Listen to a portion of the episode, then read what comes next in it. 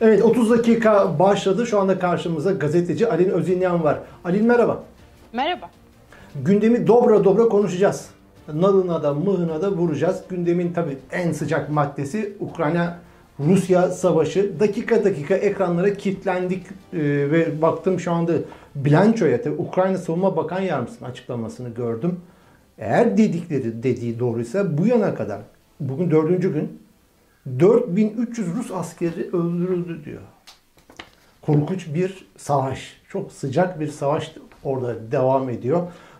Çeşitli boyutlarıyla konuşalım Halim bunu. Ee, şimdi burada bir taraftan da gündemde şey vardı. Rusya Putin görüşmeye davet etti Belarusya'ya.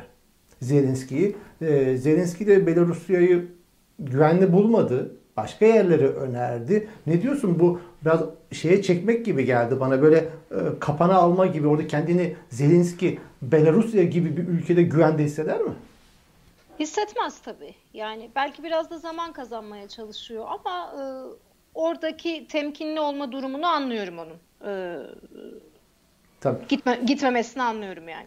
E, peki Alin şuradan başlayalım dilersen. E, şimdi iki tarafta geri dönülmez bir yola girdi.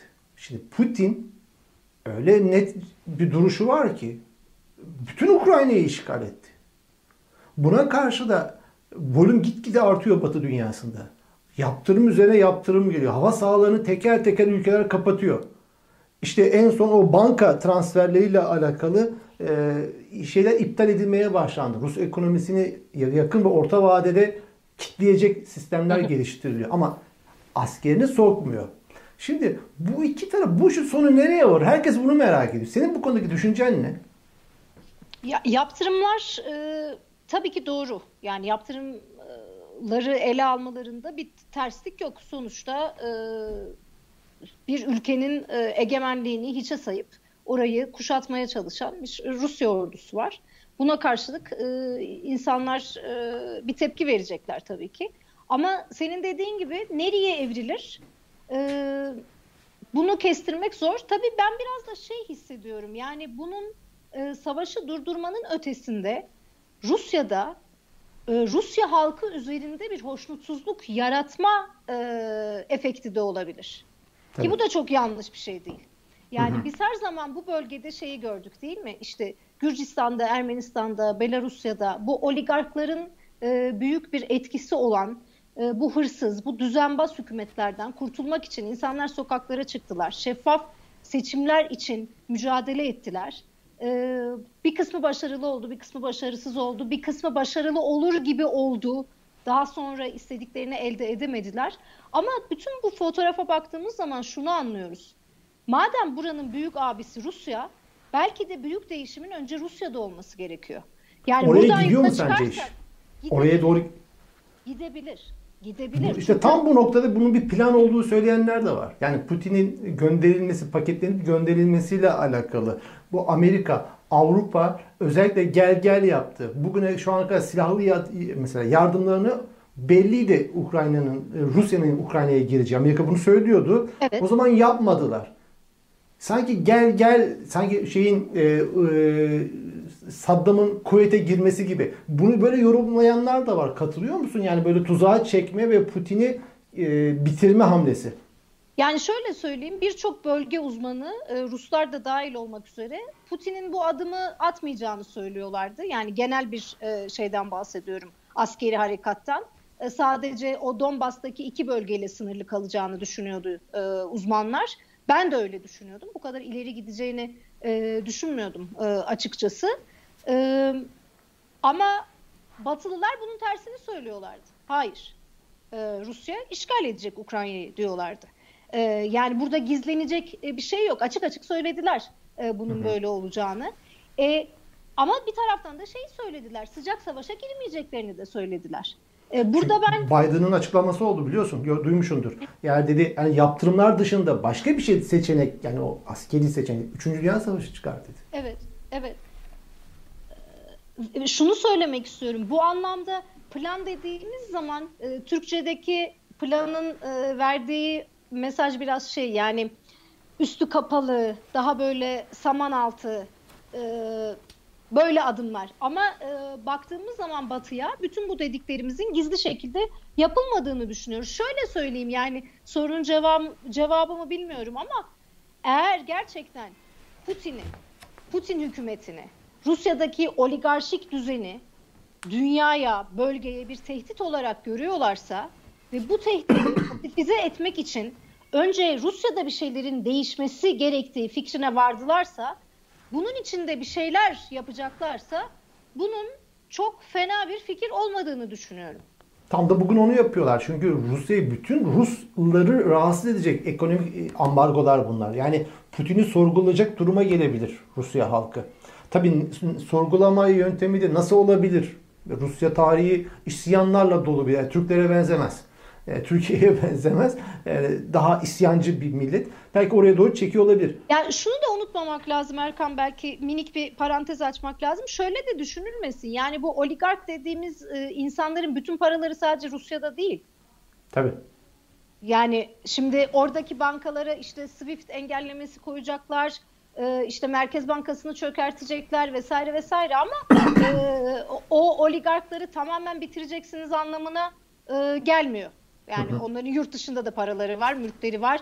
E, e, zaten e, okumuşsundur. E, Putin ve Lavrov için e, dendi. Yurt dışındaki mal varlıklarının dondurulması e, ile ilgili bir e, karar verildi mi, verilecek mi emin değilim. Yanlış bir şey söylemeyeyim. Ama süper Ama, zenginlerin mal varlıklarına dokunulmuyor şu an için. Evet. Yani zaten de oradan besleniyor ama rejim. Ee, böyle de bir çark var. Ha böyle bir çark var. Böyle bir çıkmaz. Böyle bir e, izahı zor bir durum var burada. Avrupa ve Amerika açısından bu.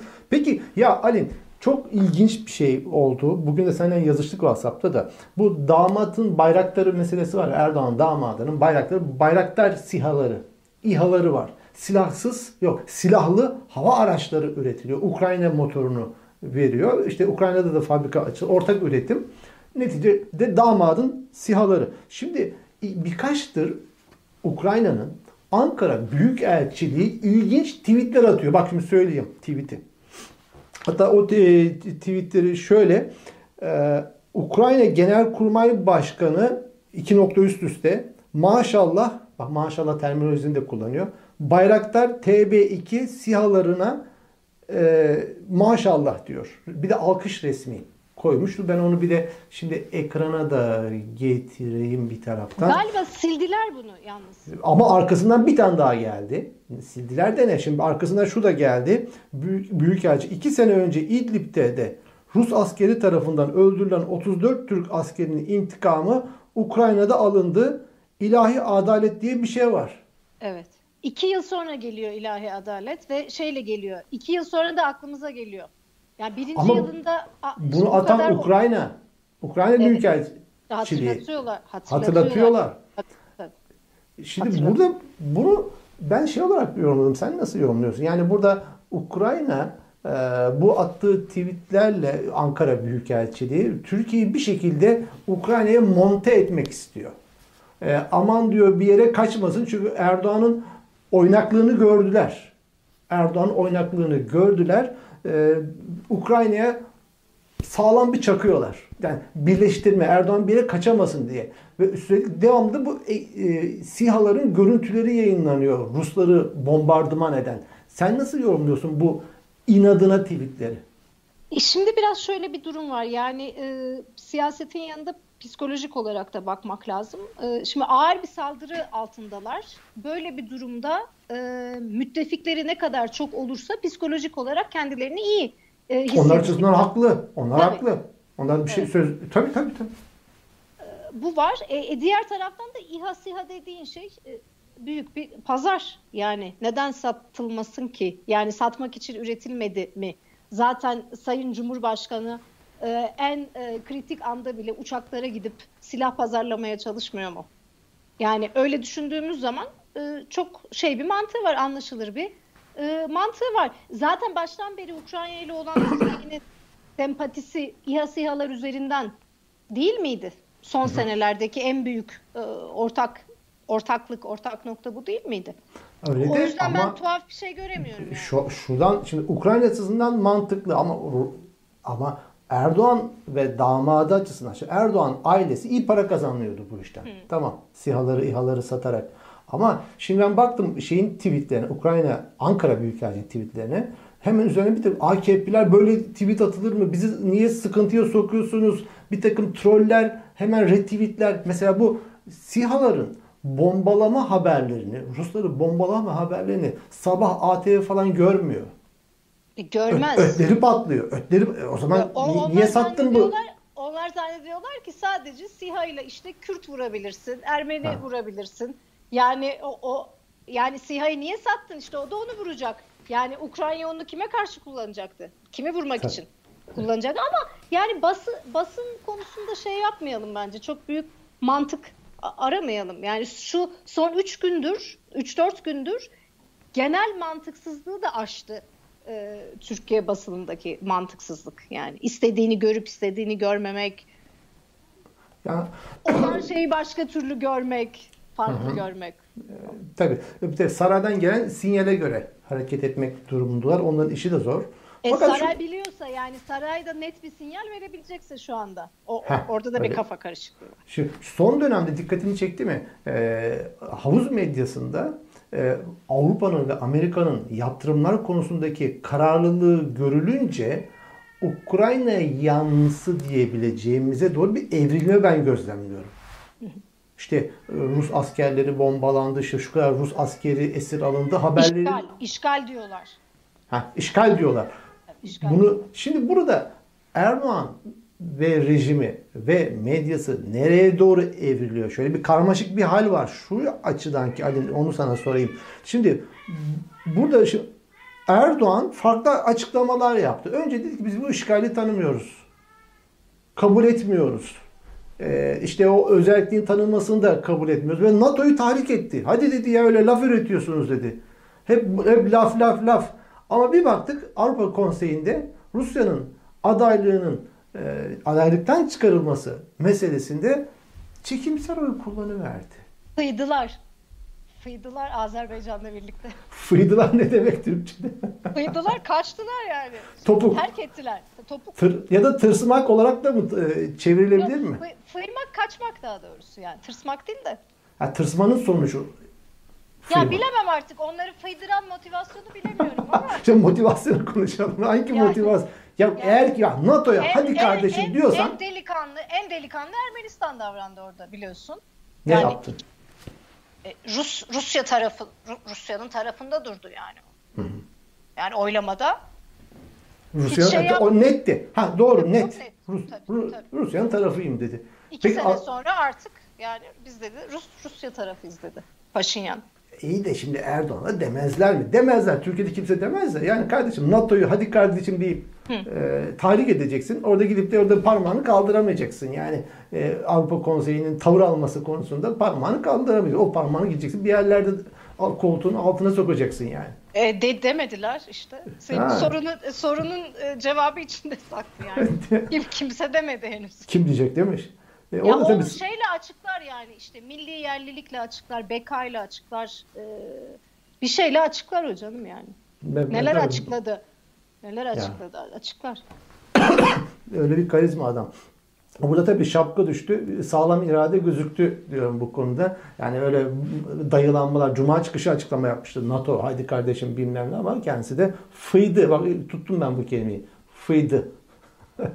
Peki ama Cuma çıkışı zaten yapılır ya adettir yani. Cuma'dan arkada cami sonra- fonuyla yapılır o. Tabii. Bütün- Öyle olur. Cuma cuma çıkışları. Cuma. Onu adet gelenek haline getirdi ama tabii Rusya'ya karşı da e, Erdoğan'ın eli de çok güçlü değil. Yani bugün de seneyi devri 34 askerin minimum 34 askerin e, İdlib'de e, Rus savaş uçakları tarafından bombardıman sonucu öldürüldüğünün yıl dönümü. Evet. Ne diyorsun? Tam da bak bugüne denk geldi. E, o Daha zaman da ağzını gidip- açamadı. Daha sonra gidip Putin'in kapısında saatlerce beklemesinin de yıl dönümü. Yani Ben şu o anda ekrana da o bir- getiriyorum o o askerlerin bir resimlerini. paket yani. Evet paket. Ve yaralı askerleri almak için o gün e, ambulanslar bile hedef alındı. Evet. Burada o zaman ağızlarını açamadılar. Ee, bugün de açamıyorlar. Hala onun hesabı sorulmadı, sorulamazdı. Sorabilir mi? Soramaz. Ne artık ne soru? Ne? Unuttu. Unuttu. Unuttu.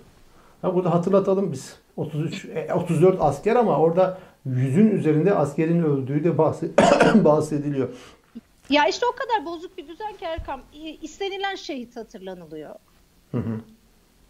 Yani hatırlanacak şehitler var, hatırlanmayacak şehitler var. Böyle çok son derece ikiyüzlü e, bir- bir durum.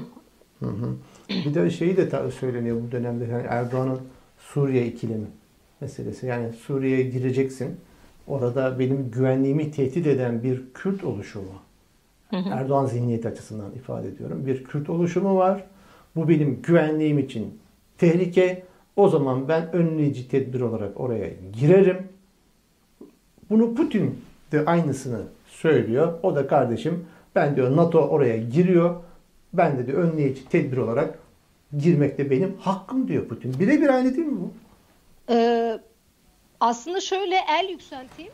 Sadece tehdit eden bir Kürt oluşumu var demiyor. Diyor ki ben sınırımda Kürdistan istemiyorum. Yani sınırında sınırın öbür tarafında kendi ait olmayan bir coğrafyada hangi ülkenin olup olmaması konusunda kendisinde hak görüyor. Aynısını da işte Putin yapıyor. Putin de böyle bir ulus yoktur diyor. Böyle bir devlet yani ne, ne devlet diyor yani. Böyle bir şey yok diyor. E, çok benzer. Yani bu e, bunun sosyal medyada şeyleri yapıldı. E, şakaları yapıldı. Ben her şeyi benzerlik üzerinden tarif etmeye çok e, yanaşmıyorum ama işte Ukraynalı diye bir şey yoktur. Karda yürüyen Ruslardır dediler. Aynı bu senin dediğin işte yani. O- Aynı aynı şey. Ben bak şimdi günün fıkrasını sana söyleyeyim mi? Söyle. Günün, günün fıkrası e, tweet atmış Halil İbrahim Baran. E, Kürt siyaset hareketinden bir isim. E, Putin'e sormuşlar. Neden Ukrayna'ya giriyorsun diye. O da hiç istifini bozmadan orada bayır bucak Rusları var onun için demiş. Aynı değil mi? Aynı. Aynı. Ya şey aynı aslında. Ee, yani bu işte diktatör dediğimiz, tek adam dediğimiz, otokrat dediğimiz. Yani üç aşağı beş yukarı motivasyonları aynı, dünyaya bakışları aynı, diğerlerini hiçe saymaları aynı. Hı hı. Aynı. Evet. Hı. Aynı bak Ali sen geçen bir tweet attın. Dedin ki Kadirov, Perinçek, Lukashenko, Aliyev, Trump ve grup yorum aynı safta. Öyle oldu o gece. Öyle sıralandılar yani birden. Ya bu grup yorumu ben hani bu kadar bilmezdim ya. Hani tamam onların haklarını, hürriyetlerini, özgürlüklerini her zaman savunalım. Savunacağız da. Ama ya tam böyle bir işgal esnasında Moskova'da git e, konser ver. Sosyalizmin merkezi ana vatanı burası de. E, bu işgali onayla. Ne diyorsun? Yani oradaki sorun şey bence. Yani nerede istiyorlarsa konser versinler. Kendi kararları. Donbas'taki iki bölgenin de özgürlüğünü savunuyorlarsa, kendi kaderini tayin hakkını savunuyorlarsa Ha, o buraya da kadar da tabii, buraya tabii, kadar tabii, da iyi. Ee, savunabiliriz. Yani e, ben de savunabilirim. tabii ki. Baş, tabii. başka bölgeleri de savunabilirim. Yani Moskova'nın sosyalizmin e, başkenti olması e, orada asıl sorunu yarattı gibime geliyor. Çünkü ya ben bö- bölgeyi bilen biriyim, gidip gelen biriyim. Bugün Moskova belki New York'tan, belki Londra'dan daha çok kapitalizmi hissettiğiniz bir En vahşi kapitalist. vahşi şekilde. Yani o artık zenginliğin görmemişlik versiyonu. O yüzden e, pek e, anlamlandıramadım. Diyeyim daha fazla da bir şey demeyeyim. Niye? Niye demeyeceğim? Yani yeterli Yani- bu kadar. Bu kadar yeter. Zaten ezilen, yeter. e, hapislere tıkılan bir e, müzik grubuna bundan fazla Yani- eleştiri şu şar- şu Yani dönemde yeter. fazla. Bu kadar yeter. Doğru doğru. Yani şöyle Benim de temel Moskova, Moskova sosyalizmin başkenti artık değil diyerek değil, değil. Benim burada bir prensibim var. Katılır mısınız? Devletin çullandığı bir dönemde bir kişiye veya bir gruba veya bir zümreye veya bir mezhebe her neyse bir ırka çullandığı, soykırım yaptığı bir dönemde o kişi, grup ve zümreye olan eleştirilerimi belli bir süre askıya alıyorum. Askıya alıyorum. Ya devlet zaten yeterince çullanıyor bu adamın üzerine. Bu, şimdi grup yorum da o şekliyle. Yani burada haklısınız. O frene tamam bu kadar yeterli. Ee, yani zaten hapislere atılıyorlar. Açlık grevlerinde insanlar ölüyor. Ama dediğiniz gibi bu kadar yeter. Yani belli başlı dönemlerde belli başlı mücadele vermiş onurlu duruş sergilemiş e, insanlar. Şimdi Tabii. bir bir yanlış bir yanlış anlama ya da bizim tasvip etmediğimiz bir şeyden dolayı da o kadar e, bugün pazar sohbeti yaptığımız için biraz argo konuşacağım. Yani gömmeye gerek yok herkesi. Ha, aynen. Aynen öyle. Gömmeye gerek yok. Haklısınız. Bende de böyle e, koronadan kalma bir şey hala devam ediyor. Kusura bakmayın. Ondan sonra şimdi Türkiye'de de bu ayrışma meselesi Putin Putin karşıtları Zelenski karşıtları da türedi. Vardı ortaya çıktı. Şimdi Yılmaz Özdil ben onun şimdi ekrana görüntüsünü de e, tweetinin görüntüsünü de getireceğim. Onu okuyayım. Diyor ki Ukrayna halkı yazık etti Ukrayna'ya. Haydi ger haydi gerçek oldu. Hayaldi gerçek oldu. Misali TV dizisi gerçek oldu. Ukrayna halkı tarafından %74 oyla devlet başkanı seçildi. Sadece 3 ay önce komedi dizisinde devlet başkanıydı dedi Yılmaz Özdil. Buna mukabil tamamen başka bir cenah demeyeyim ama rejimin odaları farklı. Aynı rejimin iki yazarı Yeni Şafak'tan İsmail Kılıçarslan Gezi başarıya ulaşsaydı ve Türkiye kendisine bir Zelenski seçseydi ne olurdu? Cem Yılmaz, Levent Üzümcü falan hoş olmaz mıydı? Tweet'i paylaştı. Ne diyorsun Ali? Yani şimdi öncelikle şunu söylemek e, lazım. Şimdi aklımıza geliyor, sinirleniyoruz, seviniyoruz. Böyle duygu e, durumları yaşıyoruz, tweet atıyoruz. Bu başka bir şey. Bu saçma fikirlerimiz üzerinden yazı yazma cesareti bambaşka bir şey. Yani hadi sen hadi, böyle bir fikrim var. Yani bunun yazısını niye yazıyorsun? Sen bu yazıyı yazıyorsun. Hiç mi editör yok? Niye bunu basıyorlar? İlk ilk diyeceğim yorum bu yani bir gazeteci olarak. Ee, daha sonra da şey yani şey dememesine de şaşırdım ben bu arada. İşte Ukrayna'nın bir Mustafa Kemal'i yok. Bu yüzden bütün bunlar yaşandı da diyebilirdi mesela. Ben ondan öyle bir yazı. Ha böyle beklerdik Bekler, tabii. Yani onun genel şeyine baktı, fıtratına baktığımız zaman e, şey tabirle e, onu beklerdim. E, ya bence şeyle alakası var. Bu durmadan güçlünün yanında olmak. Bu artık bir şey olmuş Türkiye'de. Bir davranış biçimi haline gelmiş. Çok çok insanda gözlemliyorum. Herhalde bunlar böyle bir hesap yaptılar. Bir iki bir şey okudular. Dediler ki Ukrayna düşer. E Ukrayna düşerse kim kazanır? Rusya kazanır, Putin kazanır. E kimin yanında olmak lazım? Güçlünün yanında olmak lazım. E, bu tavır biraz da bu. Bence şey kısmı çok önemli. Bu ikinci yazıyı yazan. Yani ya Gezi olsaydı da bunlar da kendilerine bir Zelenski seçselerdi cümlesi hı ameliyat edilmesi gereken bir cümle. Bir Zelenski seç- seçmek ne demek? Halkın kendi arzu ettiği kişiyi yöneticisi olarak tayin etmesi demek. Şeffaf seçimler demek, demokrasi demek.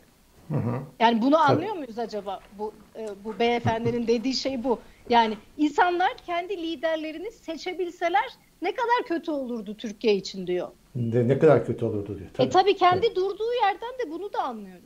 Tabii hı hı. yani insanların kendi istedikleri lideri seçmesi çok katastrofik evet. bir şey şu anda. Tabii. O, o cenah için.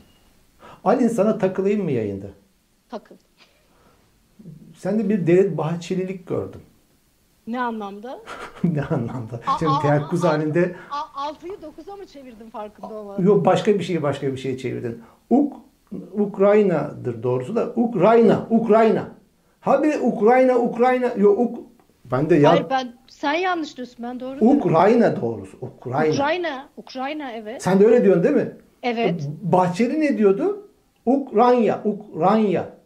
Sanki öyle dediğin gibi geldi bana da. Ukrayna. Allah yazdıysa bozsun. Umarım dememişimdir ya.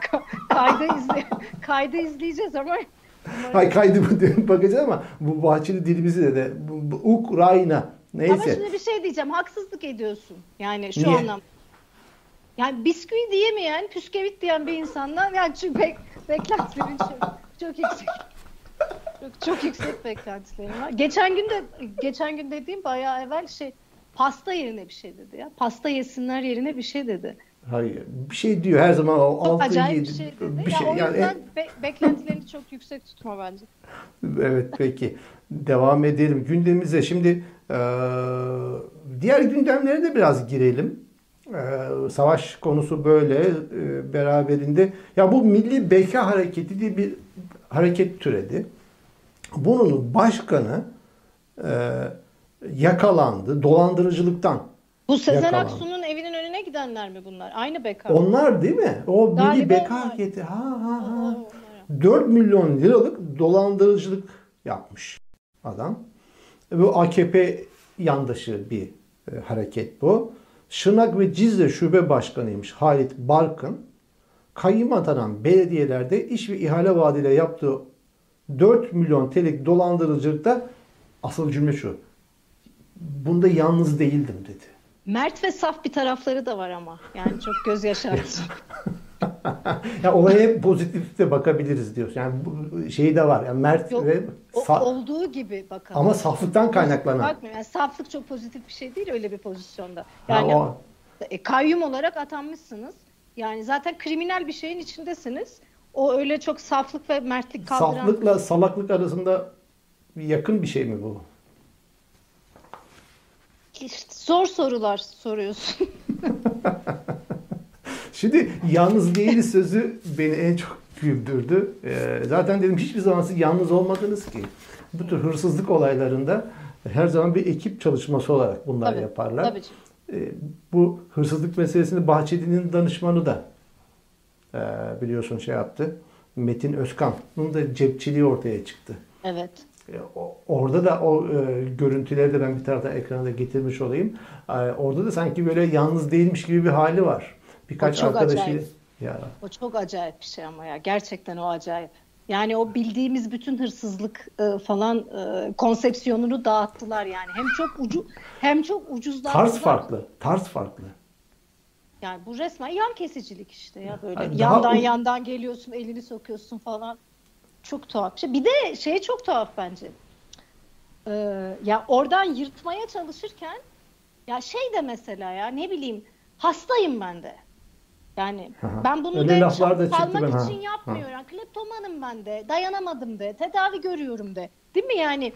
Ama çıkıp da montaj bu dersen iş daha e, artık biraz yaratıcı olmalı hırsız dediğimiz insan ya. Fakat şeyi düşürdüler tam Merkez Bankası'nın içini boşaltıyorsunuz bilmem ne vesaire her türlü ülkeye malı götürüyorsunuz ama ya bu tarz yeni bir şey.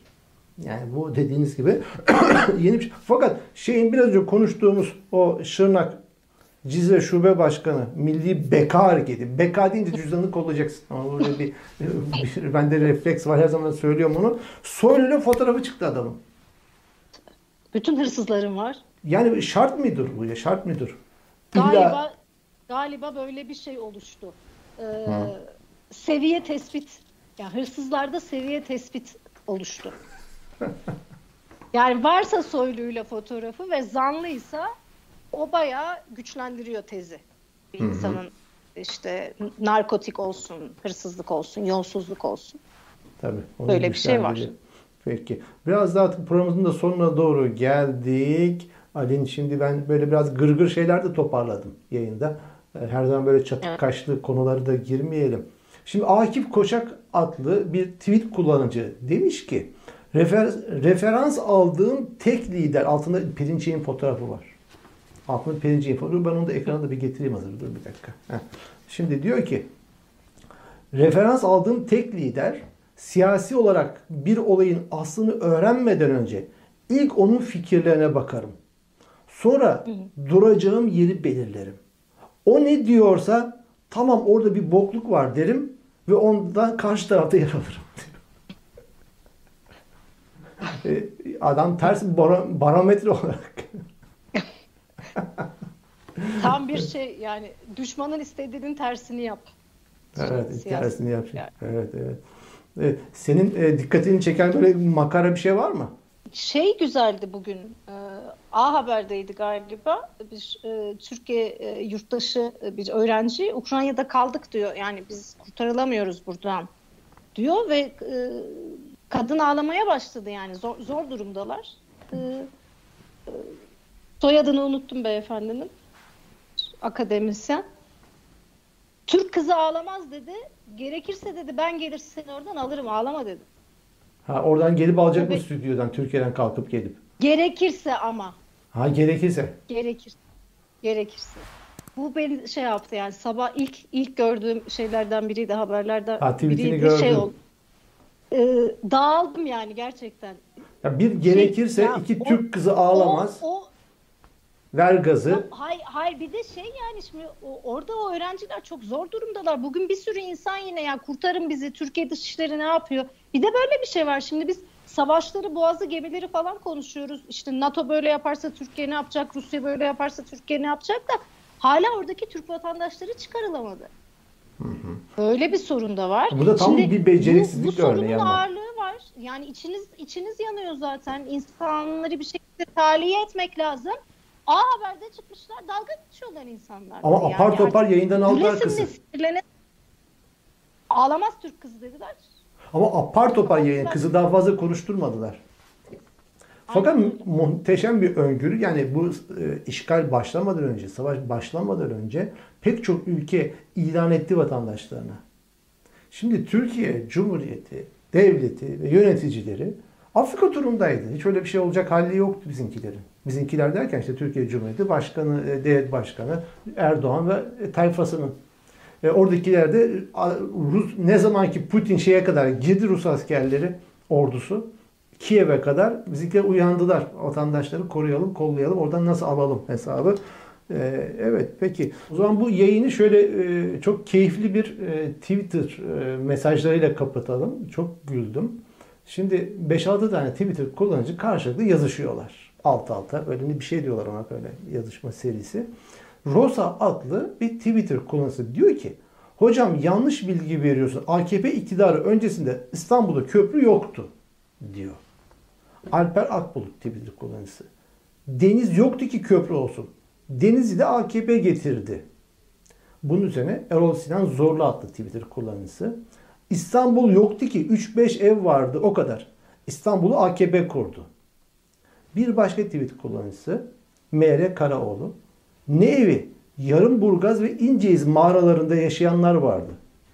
AKP sayesinde evrimleştik. Lapsakili Ahmet topa giriyor. La İstanbul'u onlar fethetti. Ne eksik bilgi veriyorsunuz?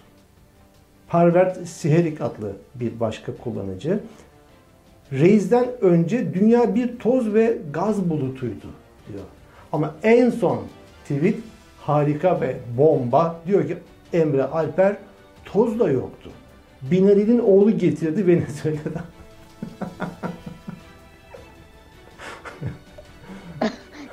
İyiymiş. Peki Ali bugünlük bu kadar diyelim. Teşekkür ediyorum yayına katıldığın için. Bu değerli analizlerin için tekrar görüşmek üzere. Ben teşekkür ederim. İyi pazarlar herkese.